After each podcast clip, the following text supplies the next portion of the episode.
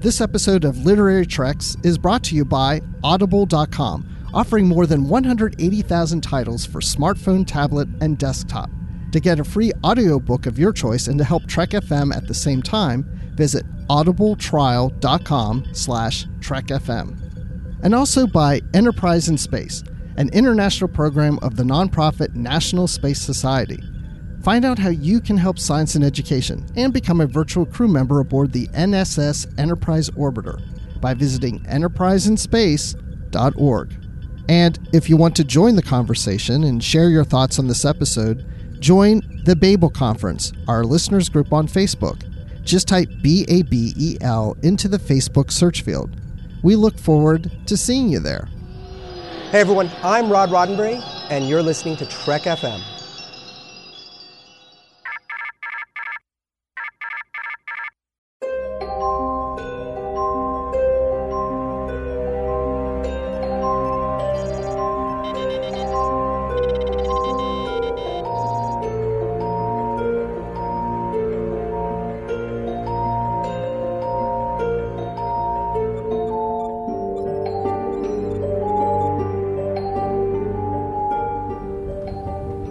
Taking all these books?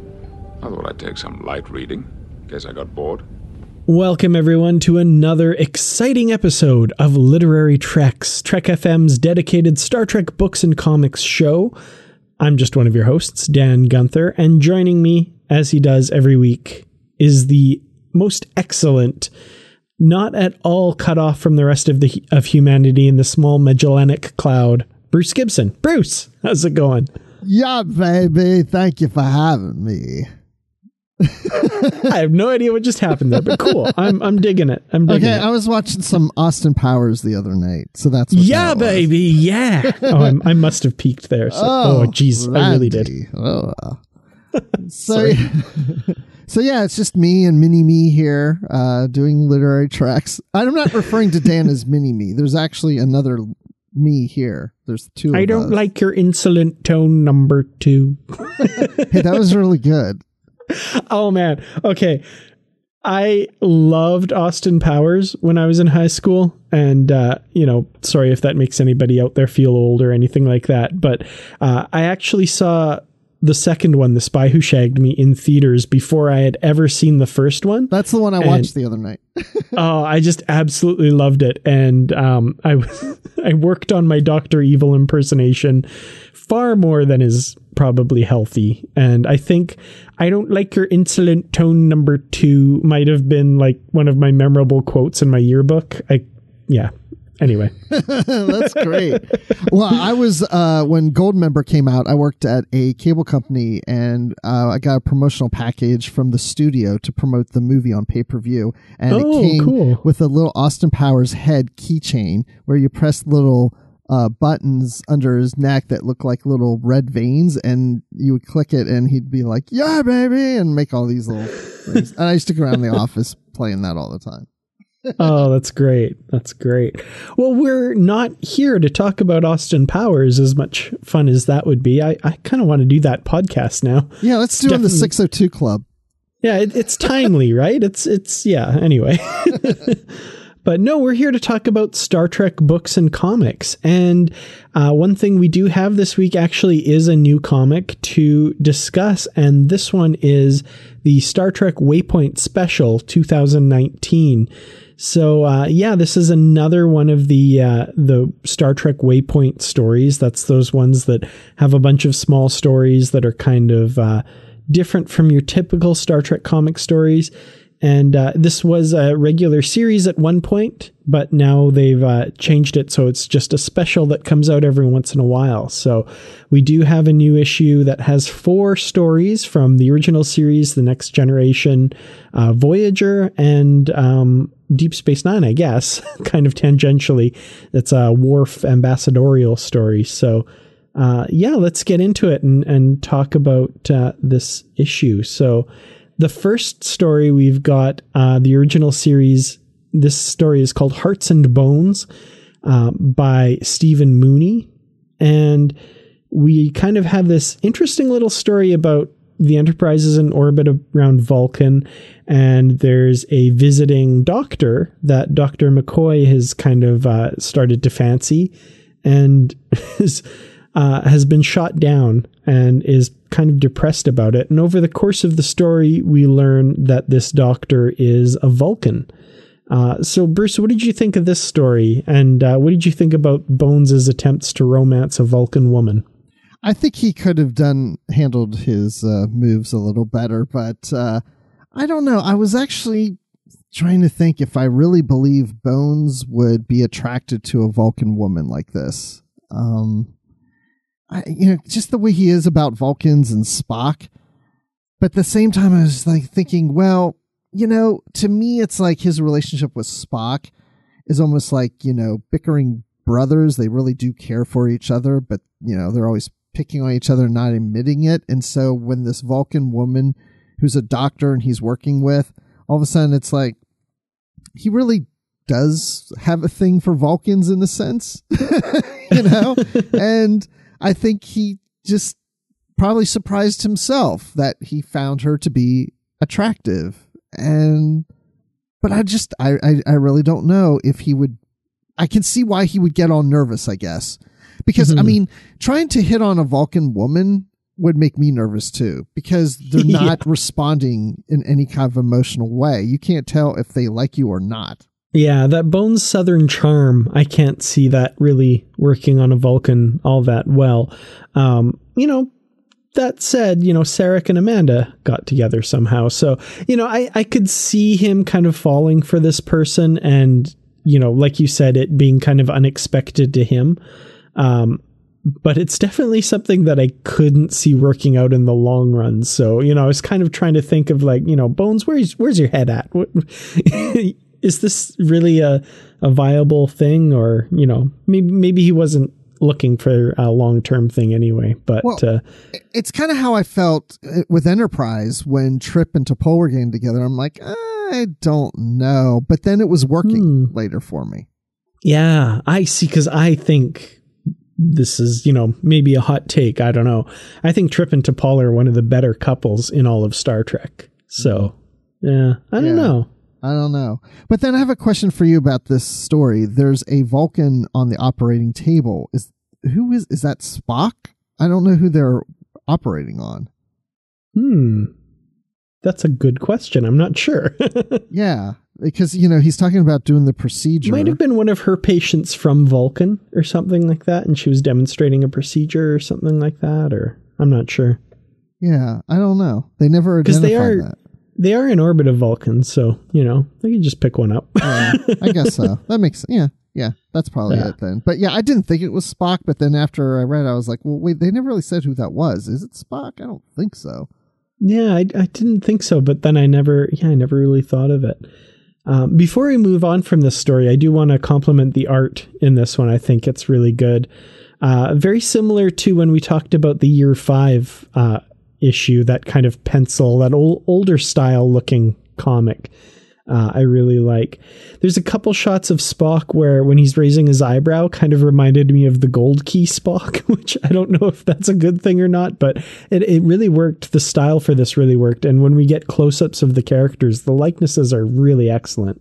Yeah, I hadn't thought about that, but yeah, I can see some of that gold key type Spock or whatever that you said. and of course, there's certain uh, panels where you know, it's directly from a still from one of the episodes. You know, yep, recognize mm-hmm. that one. Yep, recognize that. yeah, there's that that close up of McCoy with that little smirk on his face. That's kind of a famous uh, shot of him for sure. Also, the the sets in the background, like the briefing room and the corridor and sick bay, they're all just really, really faithful to what you see on the show. So some really good stuff in here. Yeah, I just noticed that the conference room table has a tablecloth on it. That's pretty good. Well, I, I, I don't know if that's a conference room, but it looks like one of the conference rooms mm, where they were yeah. eating dinner. And and they mentioned that chef prepared a, a nice meal. Hopefully, it's not just a holodeck program with Riker taking the role. no, it's it's chef from the NX-01. He just has a long lifespan, and now he's on the NCC 1701. Oh, see, he's an El-Aurian. He's a listener like Guinan. That makes sense. Yes. Okay. That's why Riker took the role. Anyway. Actually, it is Guinan. oh, there you go. Perfect. Wouldn't that be funny? We find out Chef was Guinan this whole time.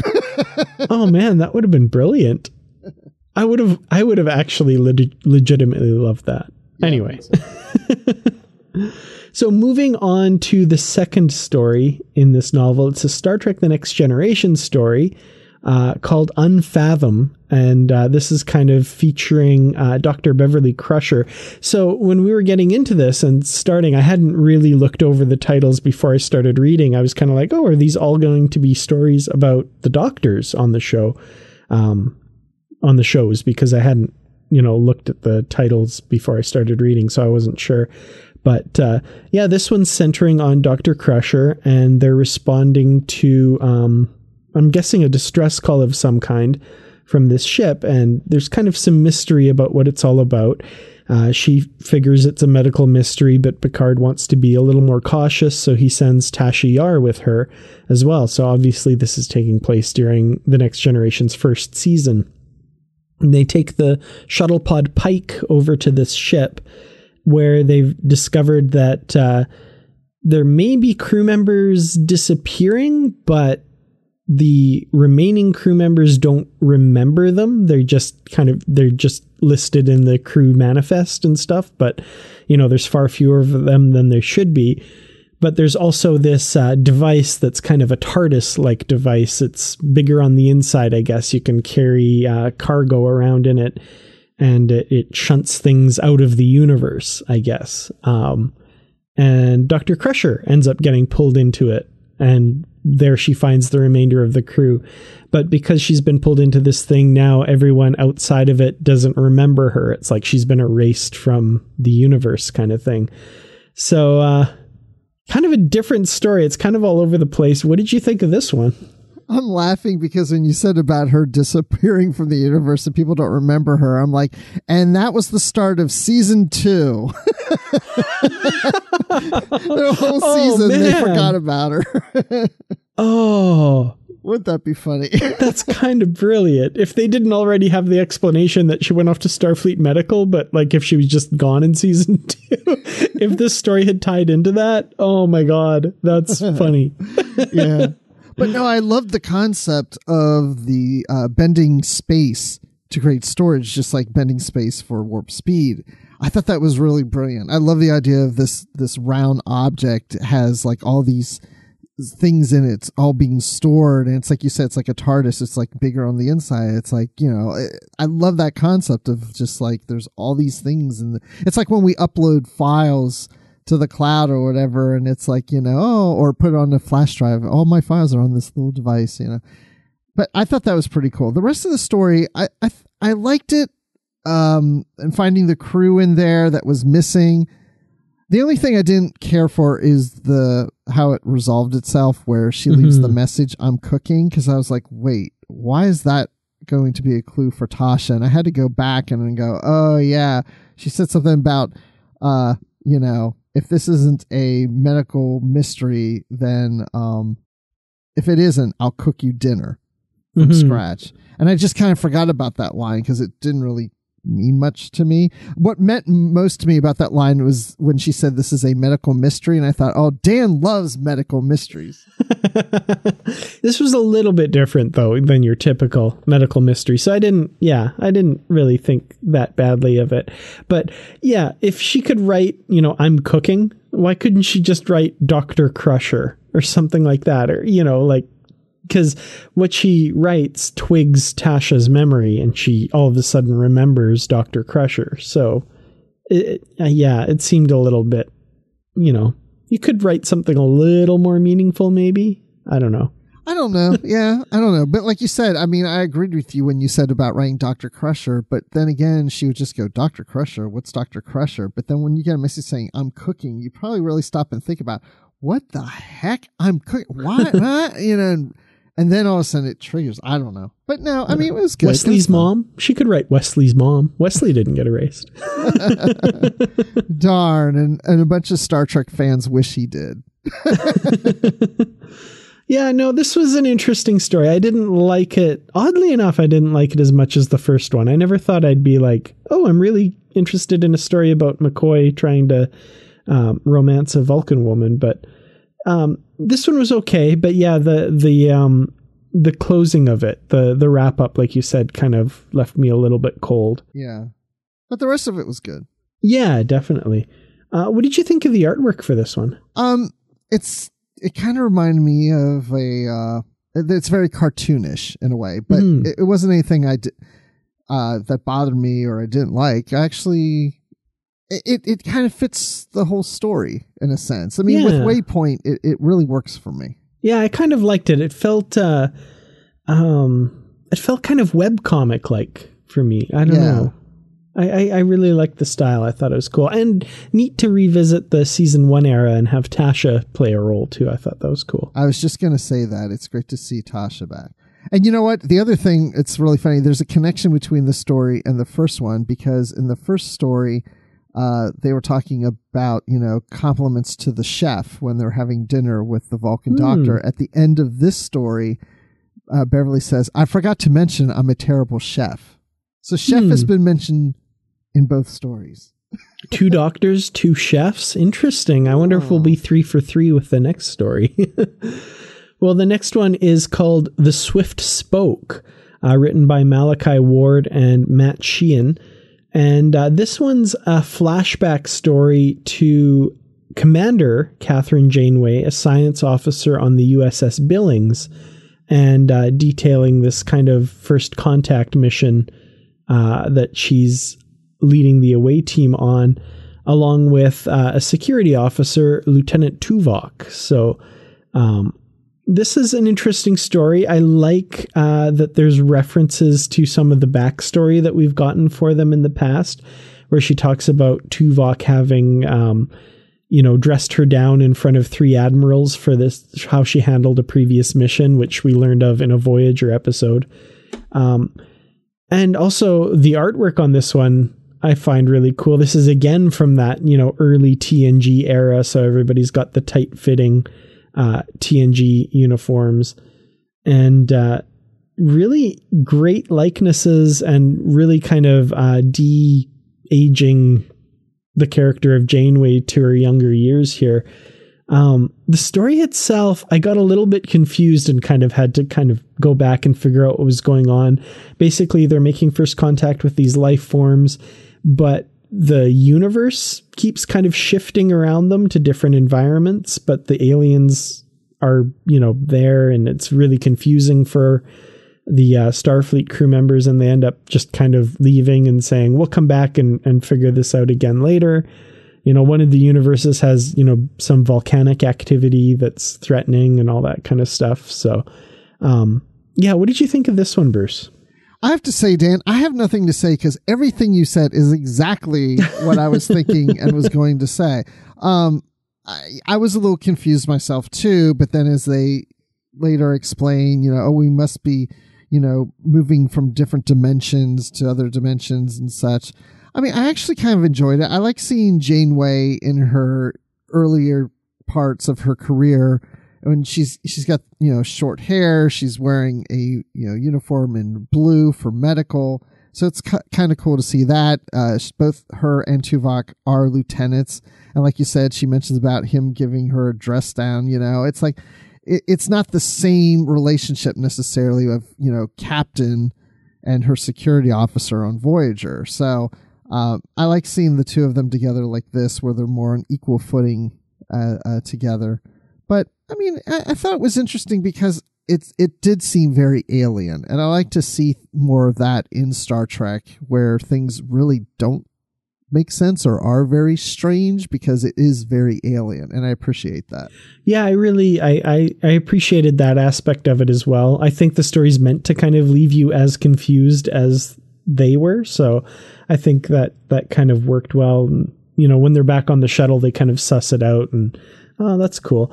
I and I love that, you know, we always hear about Janeway having been a science officer and to be able to see that background um, with her, you know, sciencing stuff. You know, so many people love it when uh, Janeway and Torres get together on Voyager and, and science the crap out of something. Yeah. so, you know, it's it's cool to see her doing, you know, what we've, we've heard her background is here. So yeah. yeah, some good stuff. Yep, I like this. So the final story uh, is called The First Year, written by Thom Zahler. And uh, this one takes place during Worf's tenure as the Federation ambassador uh, to the Klingon Empire.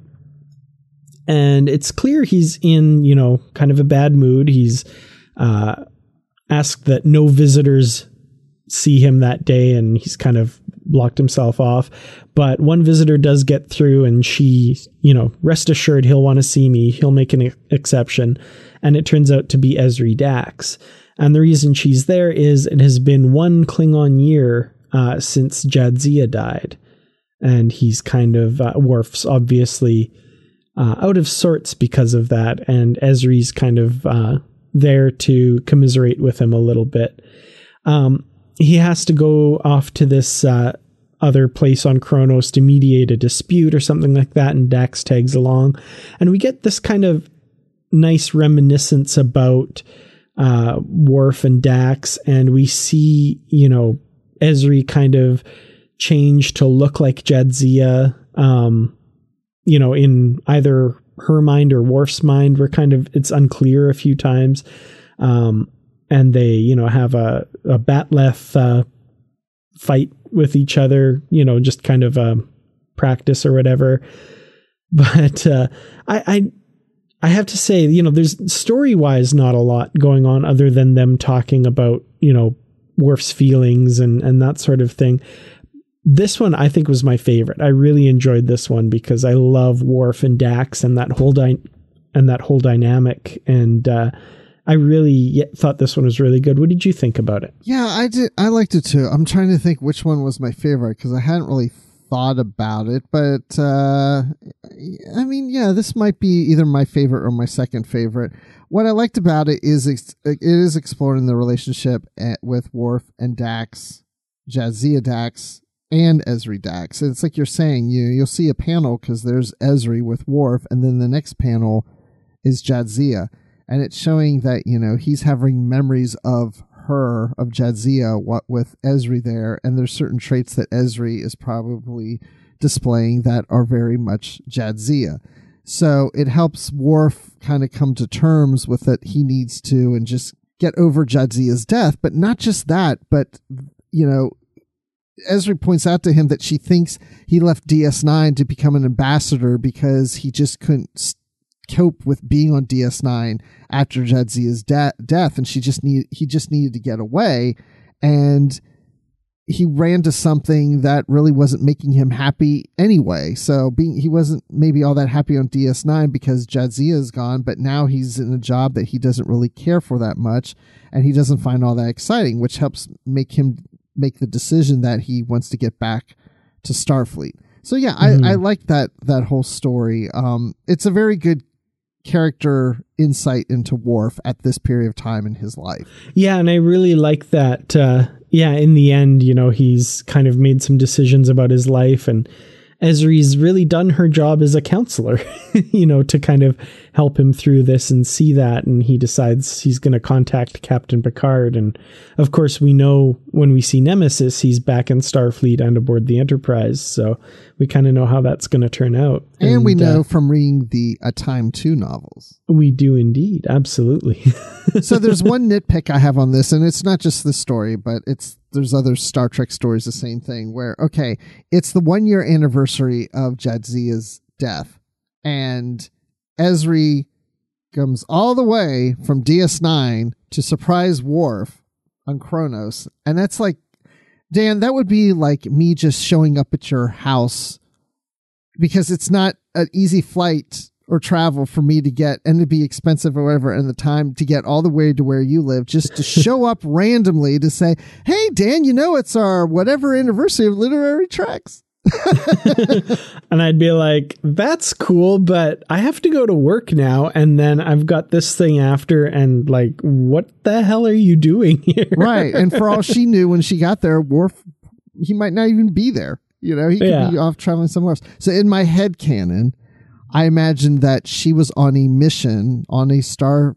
starship that went to Kronos for some reason or whatever. And while she was there, she realized, oh, it's our the one year anniversary. I'm to go see if Worf's around. That makes sense. I like that. You see that so much in, t- and not just Star Trek, but yeah, you see that in television shows all the time, right? The, you know, unexpected visitor and it's just all okay. And like, really? You flew here from Europe? like, that's crazy or whatever. Yeah, But, it's uh, like, you know, Chris Jones, founder of Trek FM, lives in Japan. I might just show up one day and go, hey, I just came to wish you a happy 10th anniversary of Trek FM when we get to that point. Yeah. a little crazy for sure. But yeah, all in all, I think this was a good uh, special issue. I would say more so than the other waypoints, these stories feel more kind of normal stories than we've gotten in the past. They felt Yeah. more like just kind of regular stories. I, I don't know if that makes sense or not. No, it but- does make sense because the some of the waypoints have really explode. You know, like one that's about uh, like there's one about just Porthos, you know, from Mhm. Enterprise, or there's one that's trying to be like a Gold Key comic and be a little silly, and you know, Yeah, you written by Naomi Wildman or yeah, things you wouldn't typically see in any Star Trek story anywhere. But yeah, these just felt like you know s- short little st- regular Star Trek stories. definitely enjoyable though. So I, I definitely recommend this one. I thought it was a lot of fun. Yep. Well, before we get to the feature, uh, we do want to talk a little bit about some feedback that we got from our listeners in the Babel conference. Uh, so let's uh, nip over to the Babel conference and read some of those comments here. And this is for uh, Literary Treks 266, Bringing the Truth Out of the Shadows. And that was the episode where we interviewed Dayton Ward about his new Star Trek The Next Generation novel, Available Light. I still get really excited when I say the words new Star Trek The Next Generation novel because we haven't had a lot of those lately, and Yeah. it's so great to have them back. Yes, we were a little worried there for a while. Definitely.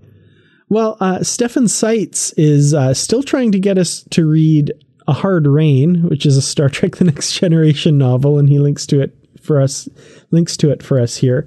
Uh, and he says, This is really awesome. I was reading it in one sitting years ago. So, man, maybe we really do need to add this to our list because he's really pushing for us to read this novel. I never read it, and I would like to, but yeah, I mean, uh, it's it's going to be a while if we get to it, but yeah, sure. well, let's put it on the list. So, Definitely. we'll see. Chris Hill says, I love hearing from the authors about their novels. My girlfriend says that Dayton should do his own podcast because she likes his voice. Wow. I like that idea. I, I think he would do a really good podcast for sure.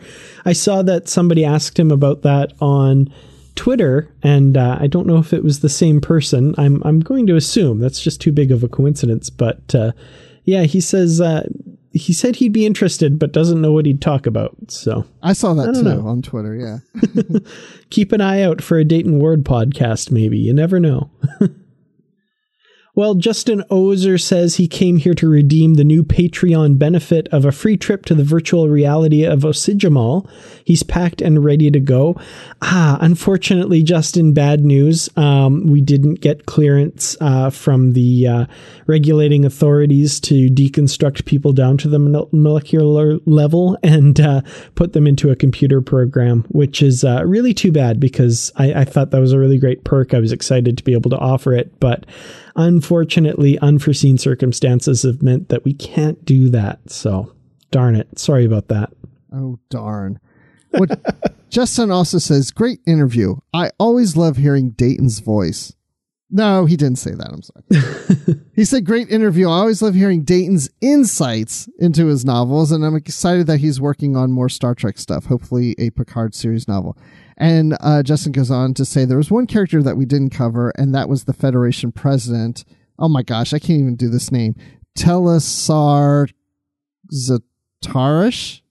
That's how, yeah, Kelisar Zatarish or Zatarish. Tish- or something like that. Anyway, she's the new Federation uh, president, and uh, and she was in the Prometheus novels also, which I do recall. But yeah, um, yeah. Sometimes we just, and as I replied to him, sometimes we just get, don't get to every character or or scene that that we like. There's sometimes we do a show and after we're done, we go, oh wait, I forgot I wanted to mention this.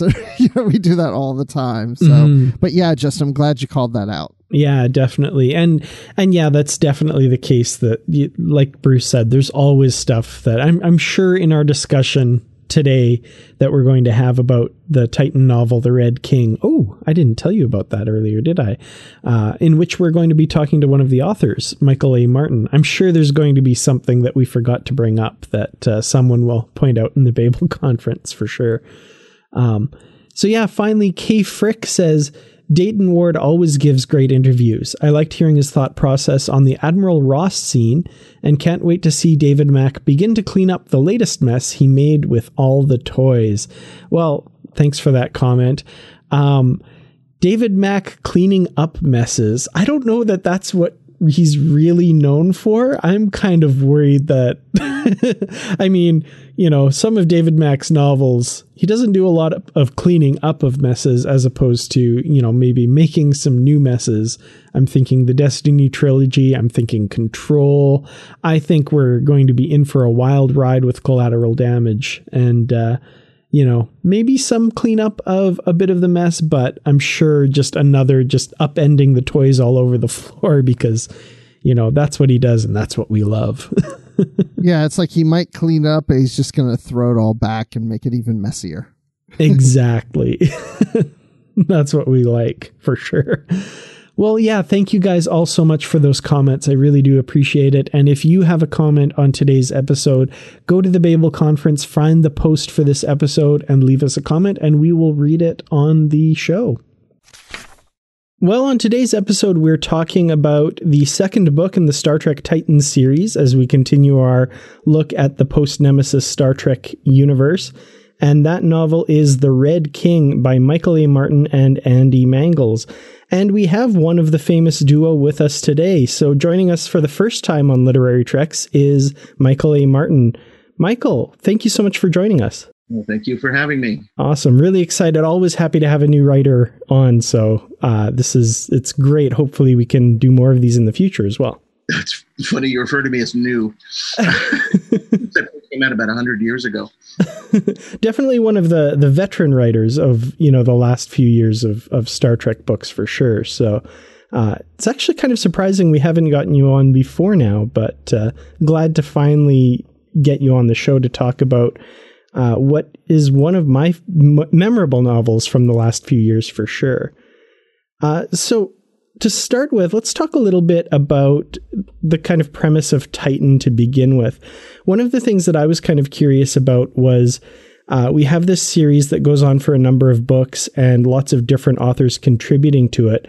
But you and Andy did the first two novels that kind of kicked the series off.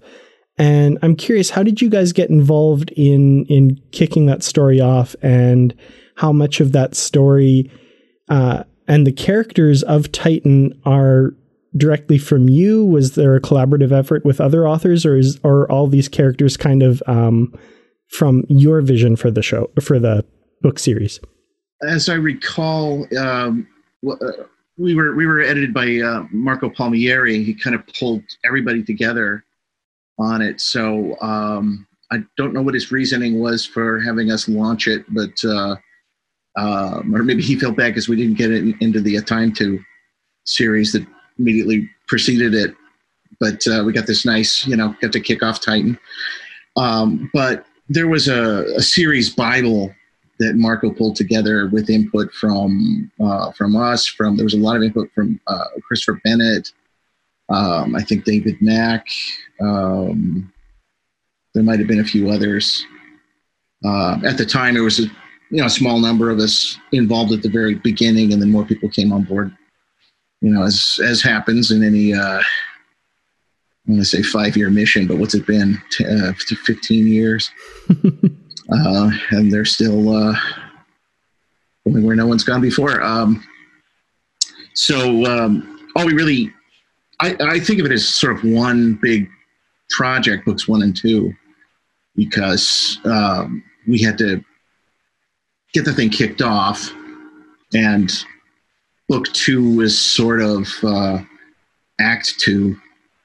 You know, uh, so we had to we had to have a lot of that mapped out in advance, and uh, to the point where we actually had to have a whole scene from taking wing or from from the Red King written when we were still finishing up taking wing. So um, that was a little bit of a challenge having you know this set piece already constructed and then writing the rest of the book. So it ma- matches it. And so the you know the railroad tracks meet in the correct place.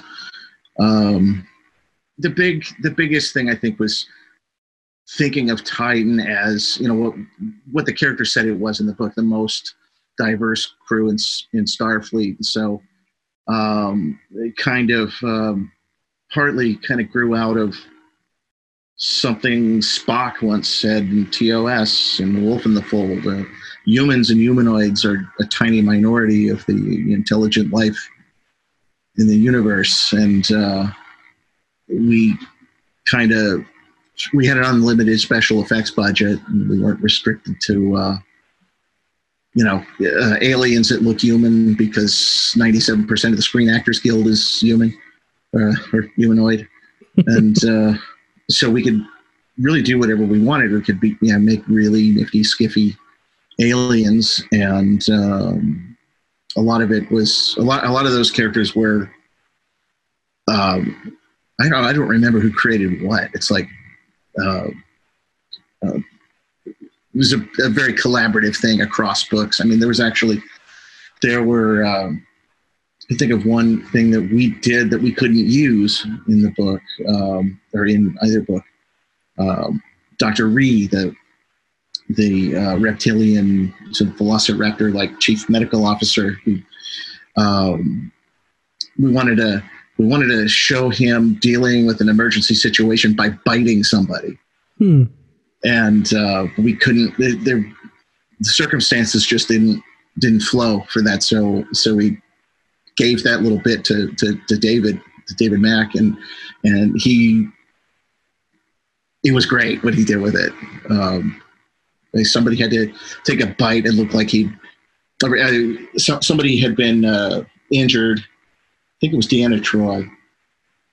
I remember writing the Destiny trilogy somewhere, and hmm. uh, uh, Ree bites her to to provide a natural anesthetic and slow her metabolism down so he'd have time to do surgery and save her life. Uh, but yeah, there were things like that. So there was a lot of swapping stuff back and forth so it could be put in the best context on, you know, in, in, in uh, a Titan scene, you know, where it belonged. Because it, uh, you know, everything has to flow. So. Mm-hmm. Um, I, I really like that concept of Titan being an extremely diverse ship because yeah like like you say you know we see mostly either humans or aliens who look like humans or have you know forehead appliances and that sort of thing. So to really get to stretch that and show us something new and different i think is really cool. And in this novel in particular i find that like it, it becomes a part of the story because uh, you know we have Riker and Vale as the two top um, officers on the ship, and there's almost kind of this little bit of resentment uh, that's uh, expressed through, I think, Bralik and uh, uh the the Choblik officer, whose name I just can't remember, the cadet uh, Zurin. No, that's the Cardassian. Shoot, um, Torvig. That's it. through uh, Bralik and Cadet Torvig, especially, they they kind of have a little bit of resentment there, and I like how uh, you know they address that and it becomes kind of a story point in the in the book. Well yeah i mean it, was it was the elephant in the room. Like you know on the one hand it's this most diverse crew ever assembled but uh it's um there's a middle-aged white guy in, in charge and and and two other people in the senior hierarchy who uh, uh, look every bit as as human. And so I think that was one thing that sort of bugged me about it a little bit. But you know, what can you do? It's it, it's Star Trek. It's um, dealing with some you know central beloved characters, and those are generally uh, beings that look like us. Because I guess most of the audience is not going to relate to you know a giant spider or something. You know, you could have just killed Riker off in the first book. That would have been interesting, and put an alien as captain, right there on the Titan. Uh, They wouldn't let you do that, though. no, no, no, no. Um, well, we did get to. Um, I mean, we have killed our share of characters. Um, we got to kill uh, First Minister First Minister Shakaar in our Deep Space Nine in the Mission Gamma um, story arc.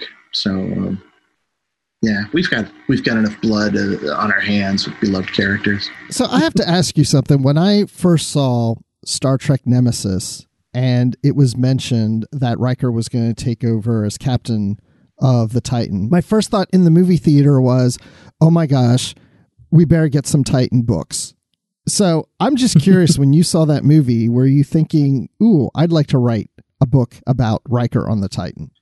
Uh, yeah, I think that thought crossed my mind fairly immediately, but it was it was a, it took a couple of years for the the series to kind of uh, to gel and and you know uh, for it to actually become a, a an actual working project at Pocket. Um, so because it seems to me, if I'm recalling correctly, Taking Wing came out in 2005. Yeah, that's right. Mhm. Yeah. Um, so there was there were a couple of years in there, um, and we discussed it, I guess, fairly early, and uh, a lot of a lot of things changed because the what was in the canon sort of changed. Um, there were scenes that were cut out of Nemesis where we saw the um, like the incoming new first officer of the Enterprise E was going to take over for Riker, and that went nowhere because it wasn't didn't ultimately end up in the movie. And there was there was stuff in the novelization of uh, Nemesis that suggested that uh, Wesley Crusher was going to be the chief engineer aboard Titan, and uh, uh, but since that was only in a novelization, we just ignored it. Um, but yeah, it took a, it took a little while for for the this coherent sort of series Bible to arise out of it, and and a and a you know balanced, well thought out cast of characters, and uh, and it took a whole bunch of people to to do that. Um, I, I don't remember exactly which aliens uh, Chris Bennett um, created, but there were there were several of the of the extremely non-human characters, and uh, he has a he has a real flair for that kind of art, hard science fiction analog magazine kind of world building. Mhm. So that was um, that was nice to you know have a lot of that that um, uh, material kind of worked out uh, before we even came on board. So um, Well, at the end of the previous novel, Taking Wing, uh, we have this kind of mystery with the Romulan fleet. Donatra's, you know, dozens of ships have disappeared because she was uh, keeping them hidden in what they call the Great Bloom, which is kind of the remnants of the explosion of Shinzon's ship in Nemesis. Uh, and in this novel, uh, you know, Riker takes the Titan with uh, the rest of Donatra's forces, or the Valdore, basically, and uh, investigates that. And they find themselves thrown uh, into the small Magellanic, small Magellanic cloud, uh, which I had actually reread uh, your Lost Era novel, The Sundered, in preparation for this as well, because uh, first of all, Fine. I really love that book. Uh, well, yeah, there was. It gave us taking wing, and uh, well, mostly the Red King gave us an opportunity to sort of pay off on the the check we wrote in the Lost Era novel. Um, the whole idea behind the the Neyel uh, was that what if? I, I actually I think it came from Marco uh, asking a question: What if humans had an offshoot that was to humanity what the Romulans are to Vulcan. And what sort of responsibility would we feel toward um, uh, toward them and toward uh, other races that get sideways with them um, because they're they're they're um, a descendant species of humanity, but they're not part of the Federation. They're not um, read into the Prime Directive. They have no obligations to, to uh, the Federation. Um, so if they're out there behaving badly, um, we bear some responsibility for that. And how do you, you know, how do you deal with that? what exactly responsibility do do does you know mainstream humanity have to the rest of the galaxy for for what these people do? So that was the that was the big um, question. I think Marco was the first to ask that, and so the, the Neyel just kind of grew out of that, and uh, that, and the fact that I'd uh, posited the idea that uh, uh a lot of the work, the preliminary work on creating Zefram Cochrane's warp drive in the mid 21st century, uh, there was a lot of uh, infrastructural support and space space manufacturing um, you can't just um, you can't just create antimatter out of uh, you know chewing gum. It's not a MacGyver thing. You need like a, a, a fully you know perhaps orbital, you know, maybe uh, microgravity environment to make certain stuff.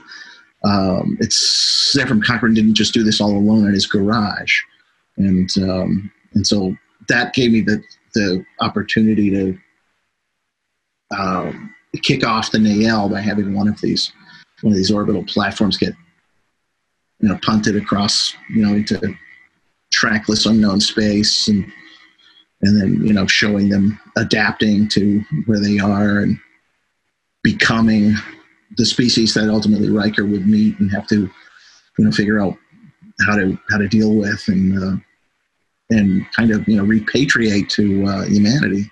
The uh, with the Neyel, I'm I'm just curious. Was there kind of always a plan to revisit them in a later novel when you first came up with them, or was that just kind of a fortunate like, oh, we've got this in our back pocket. Let's uh, let's use that in this story. It was in the back of my mind. I was thinking. Um, I, I mean, I think by the time that book came out, The Sundered, um, we knew something was you know was was in the planning stages for for Titan, and uh, so I think yeah, so around 2003 2004, yeah, I think that was starting to gel in the back of my head. Um, that you know we had an opportunity to um, take an alien species that we created for one purpose and um, use it for another purpose or you know just to or you know show you what became of them. Um, and you know that's kind of you opportunities like that are kind of rare so um, we seized it. Well i also like how you took the Neyel and had them adapt through like genetic engineering and they you know, have tails and everything because wherever you know where they went to they had to fit in. They just didn't stay as their typical human form. So tell us a little bit about that idea well, uh, I mean, it's not a it's not a really new or original idea. Um, I can think of uh, any number of authors, uh, Frederik Pohl and Man Plus, um, where the alternative to terraforming a planet for human habitation is to tweak uh, humans so that they can survive in these um, uh, hostile environments. Um, and so it was just kind of carrying that idea into the Star Trek universe, and it, it, it to me, it kind of it, it, kind of bumps up the reality level for me for um, Star Trek, which is you know it's science fiction, but it's not obliged to uh, you know show you all the uh, equations and rivets and um, but when you're writing a long form novel, you, you kind of feel an obligation to uh, really play the game with you know with the net up and um, uh, you know do the world building and um, show really alien aliens and and science fiction concepts like the uh, adapting to the environment rather than adapting the environment to humans. Um, that you you know find in the larger you know mainstream of science fiction. So it's um, it's just uh, kind of uh, doing what we could to kind of widen the Star Trek universe. I really liked the kind of juxtaposition of that with uh, you know some of the aliens that we see in Star Trek who are for the most part pretty human because I, I thought it was interesting that you know Frayne, for example, the main Neyel, uh, sorry, the main Neyel we interact with in this novel, uh, kind of comments to himself that you know comparing himself to uh, Admiral Akaar, who is not human but looks a lot more human than he does. I thought that was a really interesting kind of concept that got played with a bit yeah, I don't, I don't even remember that bit. So maybe that might have been one of Andy's chapters. It was another um, another thing. Yeah, we you know come up with a roadmap and figure out okay who's going to write which chapter, and then um, but you know we, we going going over each other's stuff so much. Uh, by the end of the process, I couldn't tell you who wrote what. Yeah, I remember hearing uh, in past interviews or reading that how you guys would write together. So it would be chapter by chapter. You would take one, he Andy would take the next one. Is that how that would work? Um, well, I use what I used to say was uh, Andy does the consonants, I do the vowels, and uh, but what, what we would do is is map the book out, make a pretty tight outline, bust that into chapters, and then um, just one of us would propose a list to the other. You know, I prefer to do these chapters. Is that okay? And uh, you know, we might haggle a little bit. I'll, I'll trade you this one for that one. But within about you know six hours, we'd have that all figured out. So, um, but it wasn't like a strict. Oh, you write the odd ones, I write the even ones, or I just do the prime numbers. Or uh, it's just um, you know what we felt each felt most comfortable with, and um, it was still a collaboration because we're reading each other's stuff and you know trying to unify the voice. So by by the time it's all done, you couldn't you really couldn't tell. I don't think you could tell who wrote what. Yeah, I never can tell. I I've read and I'm like, gosh, I can't tell who wrote what, and I'm always thinking, am I just not noticing? But yeah, I can't tell. Well, no, we we consciously strove for that. It's like this is sort of like the house style we want. Um, unless unless there was a situation in which it made sense to have uh, two very different voices, like, uh, like maybe when we were we you might have been able to tell more of that in say Mission Gamma, where you're on the station, then you're in the Gamma Quadrant, then you're back on the station, then you're back in the Gamma Quadrant, and it's like, well, okay, that's actually that's not a bad thing to, to have a bit of contrast there. Um, but uh, the rest of it, where everything is is kind of you know being is a ship in a bottle. Um, everything's happening on the decks of the same ship. Um, there's really no excuse to have wildly uh, divergent voices. We really wanted it to um, to to sound like it was the, the product of a single brain. I guess between the two of us, we you know, have a have a pretty good single functioning brain. awesome. Well, um, speaking of, uh, you know, we talked a little bit about some of these uh, ideas carried over from the Lost Era novels. Two of the characters who were in that novel aboard the Excelsior under Captain Sulu are also in this novel, kind of creating that bit of connective tissue. So we've got uh, Tuvok and Admiral Akaar, both of whom served under Sulu on the Excelsior and were uh, thrown into the small Magellan. Mag, oh my god! Every time the Magellanic Cloud. Yeah, that one. Um, at that point as well, um, and and now they're on the Titan uh, with Riker here. So I wanted to talk a little bit about their friendship because that's kind of a feature that's talked about a lot in this novel, and kind of this event that happened in their past that drove a wedge between them. I was curious what it was like trying to get to the emotional core of a character, namely Tuvok, who has been traditionally uh, shown to display very little emotion. Was there kind of um, some roadblocks in trying to do that? And also, kind of where did the inspiration for that part of the story come from?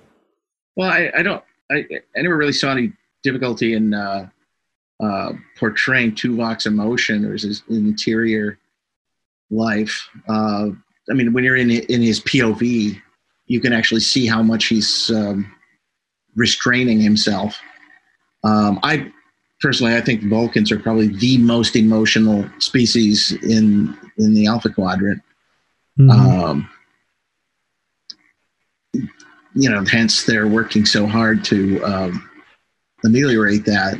Um, I mean, they have to work awfully hard. So uh,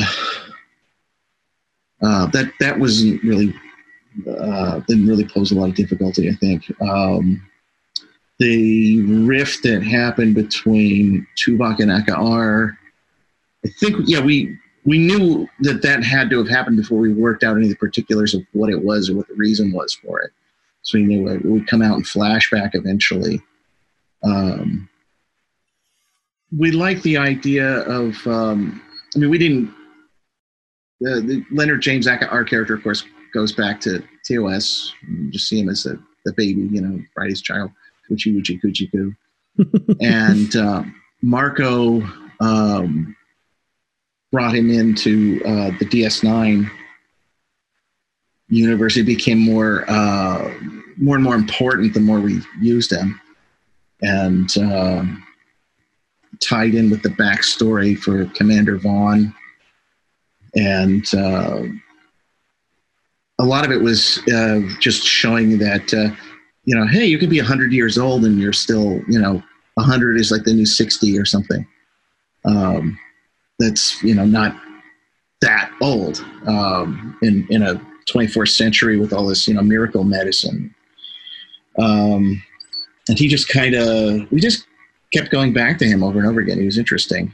Yeah, I, I really like what's kind of been done with his character and the importance he's gained over the years. Um, I think uh, like he was even in the most recent TNG novel by Dayton Ward, and I think he's like CNC of Starfleet at this point.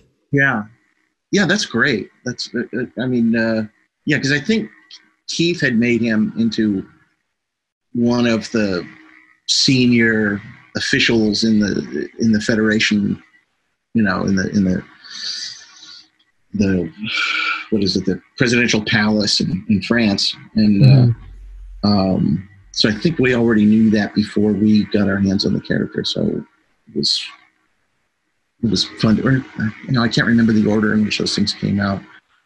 He did that first, or or he did what he did because of what we did with him. I can't remember. Boy, that's helpful. No, that's how I am. I read so many of these novels, I get them all mixed up and confused, and what took place when. Also, when you're writing this stuff, you're you are so close to it. You know, you're inside it. And once you're done with it, you've put it to bed, you're kind of, you know, pounding on the side of your head, going out, out, out, out, out. You know, just trying to uh, recover all that uh, all that uh, uh, gray matter space. You know, so you can load the next project in there, and then get just as involved in the in the innards of that one, and then you know, plus 10, 15 years. And it's like, I wrote this? Really? It's like when you find a, a German translation of a book that you wrote and flipping through it, and was like, my God, I, this exists because I put words on paper. Uh, uh, you know, how weird that I don't, you know, remember any of it. I certainly don't remember doing this in German. Um, so it's, yeah, it, it's a weird perspective when you're, you know, when you've been inside this thing for several months and then and then it uh, goes out into the world, and then uh, time passes. yeah, I and you know, just so you know, because we were talking about you know Tuvok and Akaar, and you know, one of the things I also like is uh, Donatra because you know we really. When I think of Romulans, they're always deceiving. There's always they're always underhanded. There's always something going on, but she's very much I mean, she's still a little deceiving. I mean, she's still Romulan. Don't get me wrong, but I love the way you approach her character. Of course, she was set up in Nemesis, but she really does come across as more of an ally, but she also still has her own agenda. I mean, we're, you know, we're seeing the humanizing of her, which I guess, yes, would be a bad word, wouldn't you say, Dan? So, yeah, because it's a Romulan. she wouldn't like that very much. You know? Right. No, but I love. She would definitely object. but then, yeah, well, yeah, tell us clearly about that. her own agendas. And I mean, the, the politics in the Romulan Empire is so complicated. There were you know a half dozen different factions coming at each other from different angles and um, yeah very very complicated stuff. Uh, they're complicated people. And um, when it when it suits their the long whatever long game they're playing yeah why why wouldn't they ally themselves with uh, the federation? Well especially when there's a civil war going on with the romulans. It's like you know everyone like choose sides and choose who's going to help you in your goals and your quest and your battles and you know align right. with the federation or align with klingons which ugh, no one romulan no romulan really wants to do that but i mean they got to just take advantage of what they can Right, and you know the question there's there's a legitimate debate in Romulan circles about you know how much of our we're going to lose some autonomy here. How much of it are we prepared to lose, and who's going to cut the best deal? Um, you know, uh, who who's going to uh, you know just sort of annex us and engulf us, and um, can make a good argument that uh, maybe the Klingons are the better choice um, I mean, the observations Quark always made on DS9 about the uh, sort of a pernicious nature of human culture. You know, next thing you know, um, Nog is is drinking root beer and you know having bacon and eggs for breakfast. And it's sort of like um, I guess what was in the back of my mind was somebody's observation that the uh, was it the arms race didn't uh, topple the Soviet Union? Rock and roll and blue jeans toppled the Soviet Union. Kind of the editing, the Eddington point of view, where he says, you know, the Borg tell you they're assimilating you, the Federation doesn't. They just, you know, you don't even know they're assimilating you. What's happened? Yeah, yeah, and I can kind of can kind of relate to that. You know, I don't know. Maybe I would have been uh, one of Dr. Sevrin's space hippies in a different time or place. I get, you know, there's every once in a while that that seems pretty um I don't know, alluring that lifestyle. I could kind of go for that sometimes. Well, even, even Spock was had to, you know, nod understanding towards had some empathy for that. Oh yeah, totally. They looked at him and said, "You know, we reach, brother." Yeah, they they he definitely definitely sympathized with them a bit there for yeah. sure. Nobody parties like Vulcans. I mean, have you ever been to a Vulcan wedding? It's uh, it's uh, really get out of hand. what did Trip say? Awful big parties at the Vulcan compound. well, yeah. I, one thing I just want to mention because uh, you know we've touched on several things in this book, and anybody who's listening to this, I mean, we're if you haven't read the book, I mean, we're going to get a little more here into some spoilers. So, and and talking about Donatra and the Klingons, one of my favorite scenes in this is uh, as they're the Titan and you know the Romulan fleet, and as they're uh, pulling the Klingon ship with them through tractor beam, or trying to get back to our galaxy. Uh, you know, throughout this whole book, Donatra seems to be on the same playing field as Riker as we're going along, but then she uses this as an opportunity to then blow up the Klingon ship as they're traveling back because she doesn't want word to get back to her people or to the Klingons that her fleet may be weak because they jettison the um their warp cores or whatever out of their ships. And so it weakens her fleet. And so she has to prevent word getting back to the Klingons that she her fleet is vulnerable and I thought that was a really great scene. And then of her talking to Riker about it and Riker, her, Riker challenging her on it and then seeing her point and why she had to do what she needed to do because she is a Romulan. Yeah. Well, we, we have to be, you know, we have to remind people once in a while that these are, these are characters with their own agendas. And, uh, you know, if they're making nice, it might just mean it's because it suits them to do so right now. Yep. Yeah, that was uh, it. It certainly kind of threw a glass of cold water in my face because, like Riker and his crew, as a reader, I had been totally lulled into a false sense of security. Like, oh, she's totally on board. You know, she's uh, put Suran out of commission, and yeah, she's backing this plan 100%. And uh, it, it's like the writers of Deep Space Nine early on, every once in a while, had to have Dukat come and be a jerk because people were like, "Oh, he's he's the nice, friendly Cardassian." You know, no, he's the former warlord of Bajor. Never forget that. yeah, yeah. So I we yeah, we did our job then. If uh, if that kind of uh, if that surprised and shocked you, that was the intention.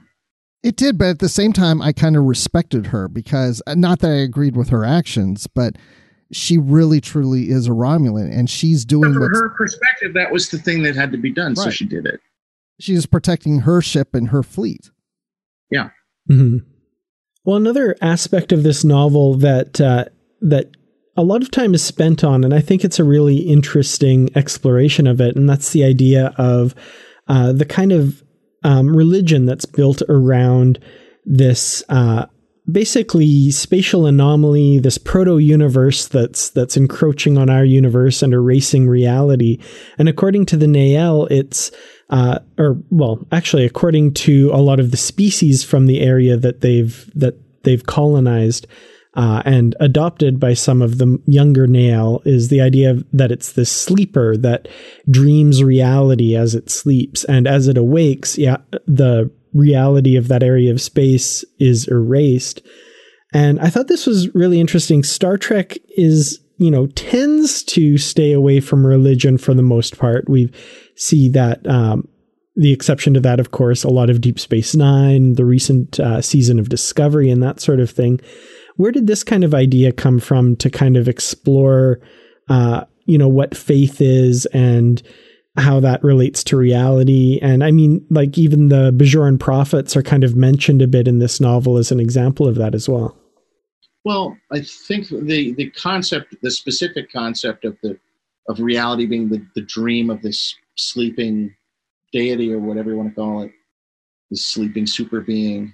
Um, that's a, an old uh, Hindu idea, and um, and the, and the time scales kind of work out with with modern cosmology because we're talking about cycles of billions of years um, but more broadly um, the um, the way I see religion in in Star Trek universe is it's uh, it's just another modality of explaining stuff that people don't understand. Um, people are going to use science. People are going to use religion. They're going to use whatever's in their toolbox to, to make some kind of tentative sense of um, uh, sometimes apparently crazy universe. And um, to me, it doesn't make sense to me that they're going to be completely empirical about that always. Um, that's just how sentient beings are. Um, there's uh, I mean, it's going to your mileage will vary from species to species, but at the heart of it, um, humans and the aliens that stand in for them um, only have a limited tolerance of uh, ambiguity. And at some point, you have to have some kind of answer, and that might mean you're prepared to make some kind of leap of faith, and then a religious uh, uh, tradition grows out of that, and next thing you know, you know you've got Bajor that you know spaceships and uh, prophets that you worship. The only difference there between that and traditional religion is these beings provably exist. Um, but whether or not they're gods or prophets or whatever, well, you know, we can argue about that. Who knows? Um, but it's it's that gray area of um, there's there's stuff that's there's always the next set of questions that you can't answer um, empirically, no matter how much you learn. In fact, the more you learn, the more you more questions you learn how to formulate, and uh, so some of those questions are going to uh, uh, rely on on some kind of metaphysical answer because there's nothing else um, that's you know satisfies that need to um, you know, to say I, I, I understand something, you know. So that's why I, I never bought the Gene Roddenberry's idea of. Uh, it seemed like religion just was completely was something everyone had outgrown, and it was you know a, a vestigial tail that had fallen off um, humanity a long time ago. And, and you know, people are people. Um, I can believe in warp drive, you know, in spite of Einstein. I can believe in transporters and phasers, but the perfectibility of human nature, um, I don't buy that. um, and you know, that's that just works to the writer's benefit because uh, if everyone is um, is a perfect uh, being, well, um, you've got no conflict, you've got no stories.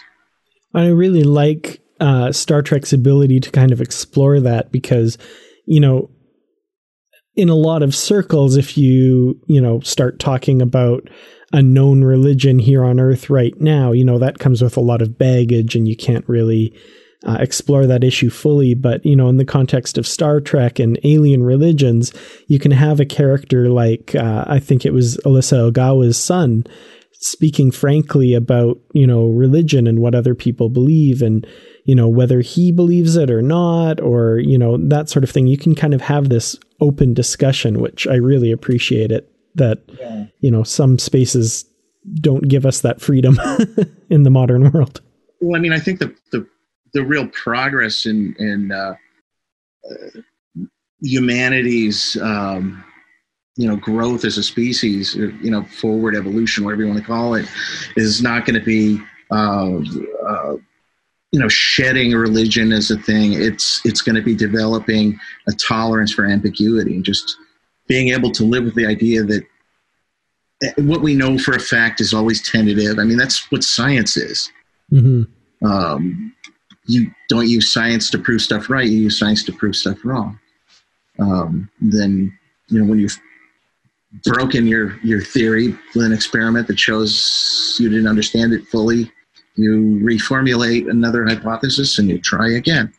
Um, but um, it's that ambiguity that you know we have to learn how to live with, because you, you're never going to know everything there is to know. This whole idea about religion and everything you were saying reminds me of, you know, like Deep Space Nine, where the Bajorans, you know, worship the prophets in the temple, but Starfleet looks at as more science, where it's, you know, aliens in a wormhole. And here we have this sleeper, this Red King, and the Neyel look at it as this this god like deity being that's just you know if it wakes up they won't exist because they uh, really are part of its thoughts, its dreams. And the science approach to it is, well, no, this is. I don't even know what to call it, but this is like something that is is this proto universe it's creating that is actually taking a hold of this universe and pulling it in and getting rid of it. So there's the science approach and there's a religious approach. And I thought I really liked how it didn't matter what way you look at it, the results and how to deal with it is still the same. Right. Right. I mean, I would tend to look at that as a threat. I would see that, uh, you know, encouraging that kind of thing, it would be sort of like um, going to Jurassic Park and encouraging the T Rex to eat you. Um, you've got this predatory baby universe that's appeared and it's it's devouring ours you know it's sweeping it away and, and it's taking up uh, the space that uh, our universe used to occupy it's, it's like oh, that's literally like being being eaten by a predator um, so that's but i'm you know i'm sure that's that's the starfleet perspective the Neyel don't necessarily have to see it the same way well, and I really like speaking of that, the the arc that the character of Frayne kind of takes because early on he's very much radicalized. He he really, you know, he's rooting for this thing to wipe out the Neyel as punishment for what they've done. But over the course of the novel, as he sees the, you know, indiscriminate destruction that this thing is causing to both the guilty in his mind and the innocent, uh, you know, he really comes around and and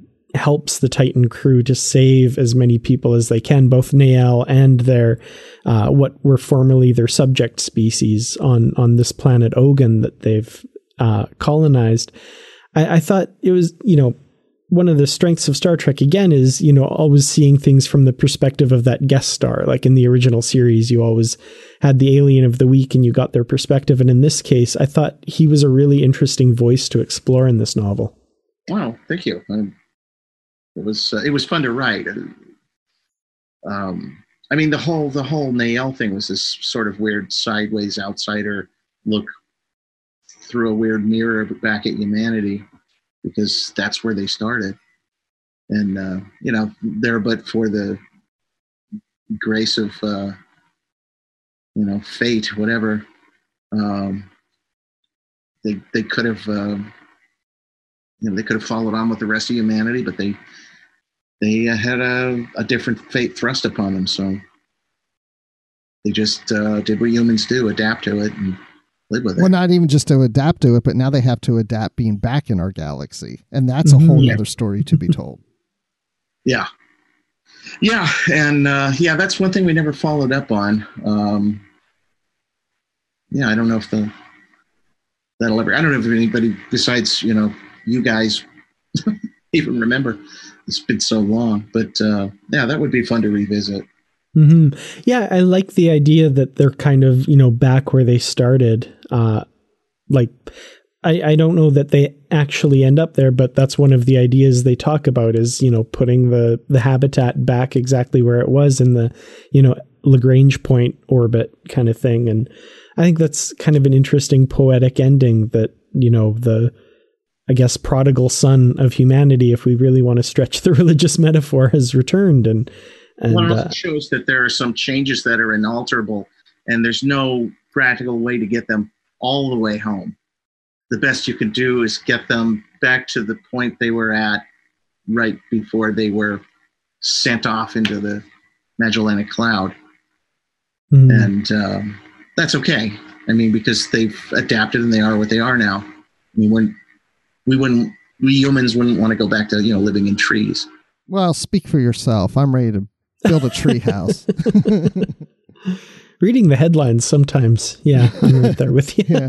You know, sometimes I think that's happening anyway. So yeah. Uh, yeah, naturally could. So, and, and there was a, a scene I really liked with Akaar and uh, Frayne on Earth, and Frayne says to Akaar about being on his world, and Akaar's like, "This is more your world than mine," because Akaar isn't from Earth. Right. And even Frayne wasn't born there. That's where his ancestors are from. And I really like that that scene there. Right. I mean, that's. I, I'm sure that's how I would feel if uh, I ever, you know, visit uh, England. Grandfather and some of my uncles and aunts were born there, and uh, I've uh, so I've got the I've got the background, but no uh, no firsthand knowledge of it. So it must be at least like that for for the Neyel. They're, they're contemplating Earth from you know L five or wherever it is they parked their uh, their habitat. Awesome. Well, I guess uh, you know if, if are there any kind of uh, closing thoughts you wanted to share about this novel and maybe the experience writing it? I just I remember a lot of collaboration, not just not just me and Andy, but you know, uh, as I mentioned, with you know Marco gathering the whole team together and the people who would write uh, subsequent volumes, and uh, it was it felt very um, you know uh, almost like a I mean it, writing novels uh, is a is a solitary business, but that having all these different voices involved in it made it feel a bit like a legit TV writer's room. I, I, I do remember that, and because we did a lot of back and forth and you know asking questions, to, you know, like uh, asking Chris questions about an alien species he created, you know, so we get it right. Because I, um, we were going to be there first, so we, I'm sure we did screw some of the, some of the other people's creations up, but we really did our utmost not to. so uh, yeah, only only the rest of them know how uh, how they feel about what we did. Uh, I didn't get yelled at very much. well, personally, I, I felt it was a very strong uh, two book start to the series, and I, I remember reading these way back when when they first came out, and and getting really excited about uh, following the series, especially given where it ends, where you know we've got the you know we've we've done what Nemesis said we had to do. That Riker's gone and taken care of the Romulan situation, and now they get to go out on this, you know, mission of discovery into the Gum Nebula, you know, far beyond Federation space. And I, I you know, the the story possibilities when this when this series started, I thought were so cool. You know, this idea of you know Picard's famous line from Insurrection. Does anybody remember when we used to be explorers? And kind of getting right. back to that again yeah, that was that was kind of a, bit, a back to basics. Uh, that was kind of the the philosophy, and I mean, on one hand, it was to go forward into this, you know, high diversity crew, um, which you know no one had seen anything like, you know, as diverse as that. But it was also it was also a call to going back to basics for Star Trek, which is just what's out there and let's go let's go look at it. Um, and the other main thing I remember is I had to have the, the story close, the, re, the resolution to the Romulans' problems had to be something unorthodox because this is Will Riker. Well, I guess uh, you know all that's really left to ask is uh, you know if people are interested in keeping up with uh, what you're doing online uh, where can they do that? And also, do you have anything coming up that our listeners might be interested in knowing about? Well, I'm uh, working on an original project that it's probably premature to speak about very much. I'll just say that it's kind of YA fantasy, and um, leave it at that. Um, and uh, not contemplating any uh, any uh, Star Trek work or you know work for hire at the moment. Um, but um, I never say never.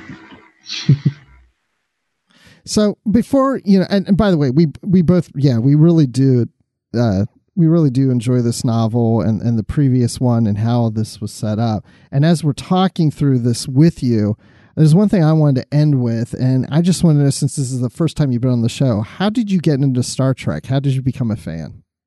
Um, I remember, I, I can remember just kind of laying on my belly on this uh, this really thick uh, shag carpet in front of a TV set that was like the size of a piano. I must have been about four years old, and um, seeing Day of the Dove or I've worked out later though. That must have been Day of the Dove, um, and just uh, getting pulled into it.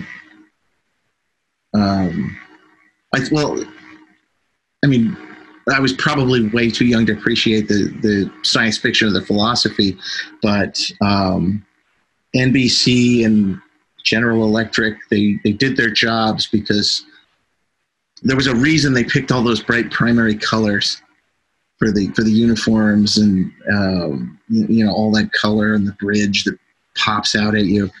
They were uh, selling color TV sets hand over fist back then, and um, it certainly caught my eye and uh, and kept it until I was a little older and could understand what the show was all about. Um, but yeah, I just I distinctly remember just watching that with the same level of fascination I had in 50 years ago when I was five years old watching Neil Armstrong on the moon. Wow, it's that's quite an image, and I really like that. That's really cool. Well, thank you so much for joining us. We really appreciate uh, you taking the time to talk about, you know, this novel that was written so long ago. yeah, it's it's uh, yeah, it's not often I get uh, called upon to set the Wayback Machine that far back, but fun. yeah, we had to get you off the shag carpet and talk about the book instead of watching Star Trek tonight. Yeah. So before we started recording, I was talking to Mike Martin on uh, offline here, and uh, on the other side of the page, I forgot we haven't said that in a long time. The other side of the page. So I was talking to him on the other side of the page, and he said, "You know, this is a uh, family friendly show, right?" And I said, "Yeah, but you know, if you slip up and you say a naughty word, we'll just have to bleep it out." I said, "I've had a lot of practice with David Mack." and he thought that was pretty funny. I think we all have heard the beeps when David Mack's been on. Yeah, there's definitely been a few. Um, David Mack, Dayton Ward a little bit as well, but David Mack definitely, uh, definitely is known for that. yeah, well, and I just want to say, beep, beep, beep, beep, beep. Perfect. Wait, did Captain Pike just come in? Weird. Oh, anyway, that's bad. That is so bad. I'm so oh. sorry. oh, I feel bad about that actually. Captain Pike is is Star Trek's version of R2D2. oh.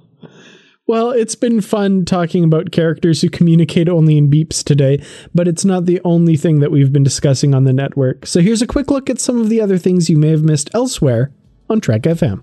Previously on Trek.fm, Literary Treks.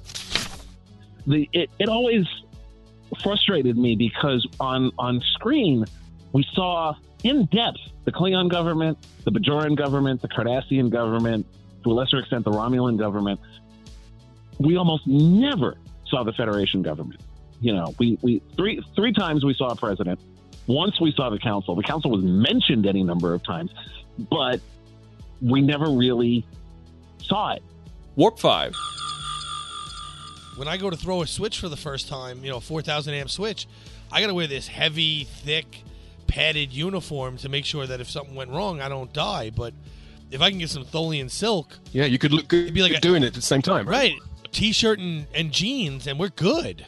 Maybe some I, I'm just thinking for when I go to Mexico, I can have a stylish Tholian silk Mexican Hawaiian or a Hawaiian shirt. I love it. Yeah, because you got to know that that stuff would that, that stuff would be light on you. It would look good. It would breathe well. Earl Grey. Yeah, and the odd thing was I really didn't know. And I remember my dad came to me. I was like nine years old. I'm watching TV downstairs in New Jersey, and I'm watching some old James Cagney movie. And James Cagney was, you know, in a scene where he was, you know, beating up a bunch of people, like in a bar, barroom brawl. Or, and my dad came downstairs. It was like 10 o'clock at night. And he saw me really watching James Cagney beat up all these guys. And my dad said to me, You really like James Cagney? And I said, Yeah, I do. And he goes, Do you want to be like James Cagney? And I thought about it and I said, No, but I want to be those guys he's beating up. Melodic Treks. And in this music, you have these soaring horns that introduce the melody and they carry it through. And the sound, because the register is very high, the sound, and because of the nature of the French horn, the sound is very hollow. It's somewhat ghostly and haunting. And that's what else is happening on Trek.fm. So check out all those shows and join the conversation about your favorite corner of the Star Trek universe and beyond. You'll find us wherever you get your podcasts. If you're an Apple user, be sure to hit the subscribe button in Apple Podcasts on iPhone, iPad, or Apple TV or the desktop iTunes app to get the latest episodes as soon as they are published. And please leave us a star rating and written review. And if you're not an Apple user, we've got you covered as well. You can find our shows on Google Play Music, Stitcher, TuneIn, Spreaker, SoundCloud, Windows Phone, YouTube, and most third party apps. And you can stream and download the MP3 file from our website or grab the RSS link. And if you'd like to help us keep all of our shows coming to each week, you can become a patron of the network on Patreon. Just visit patreon.com slash trekfm. That's P-A-T-R-E-O-N dot com slash trekfm to get all the details. Perks can include early access to episodes, exclusive content, producer credits, one-way trips to the small Magellanic Cloud, and more, available through our special patrons website, Patron Zone. It requires a great deal of money to produce, host, and distribute these shows each month. We really appreciate any support you can give us and hope you'll join the team. Again, you'll find all the details at patreon.com slash trekfm. We'd love to hear your thoughts on today's show, and there are many ways for you to do that. The best place to join in the larger conversation is the Babel Conference, our listeners group on Facebook. Just type Babel, B A B E L. into the search field on Facebook and it should come right up. And if you'd like to send us an email, you can use the form on our website at trek.fm slash contact. Choose to send to a show and select Literary Treks, and it will come right to us. And you can also find the network on Twitter at TrekFM and on Facebook at facebook.com slash trekfm. And special for literary treks, we have a Goodreads group, and there you can find bookshelves with all of our previously covered books, as well as the currently reading section so you know what's coming up for future shows. Plus, there are great conversations happening about all the books and comics in the Star Trek literary universe. Just search for Literary Treks on Goodreads and click Join Group, and we'll be happy to let you right in. We'd like to thank Norman C. Lau, Ken Tripp, Greg Rosier, Brandon Shea Mutala, Justin Ozer, and Jeffrey Harlan for their support of the Trek FM network and for being associate producers for Literary Treks as well. Thank you all so very much. Now, Bruce, when you're not figuring out the perfect addition to your bracelet that was given to your ancestor personally by Ambassador Aidan Burgess, where can we find you? I'm so glad you mentioned that because we didn't even mention it during the feature. But I knew there'd be see, I knew there'd be something that we forgot to mention. Always something. There's always something. well, you can find me uh, trying to find all my ancestors that passed this on to me. But if I'm not doing that, you can find me on Twitter at Admiral underscore Rex, and you can find me uh, here on the network doing live from the edge when there's new episodes of Discovery and I do that with Brandy Jackala. And I can also be doing something on another podcast like Star Wars on the Star Wars Report, so you can check that out too. And of course, I'm always in the Babel Conference. That's B A B E L. So, Dan, when you're not starting to wake up and wiping us out of existence, where can people find you? you know, sometimes Monday morning, that's really what it feels like. but uh, even then, you know, one of the first things I do is grab my phone. So when that's happening, you can find me on Twitter. I'm at Kertrats. That's K E R T R A T S. Uh, you can find me also on YouTube, where I make uh, videos mostly about Star Trek. That's at youtube.com slash Kertrats Productions. I'm also on facebook.com slash Kertrats Productions, Instagram at Kertrats47. Uh, man, I'm everywhere on the internet, mostly talking about Star Trek. Well, thank you all so much for listening, and until next time, live long and read on. You call that light reading? To each his own, number one.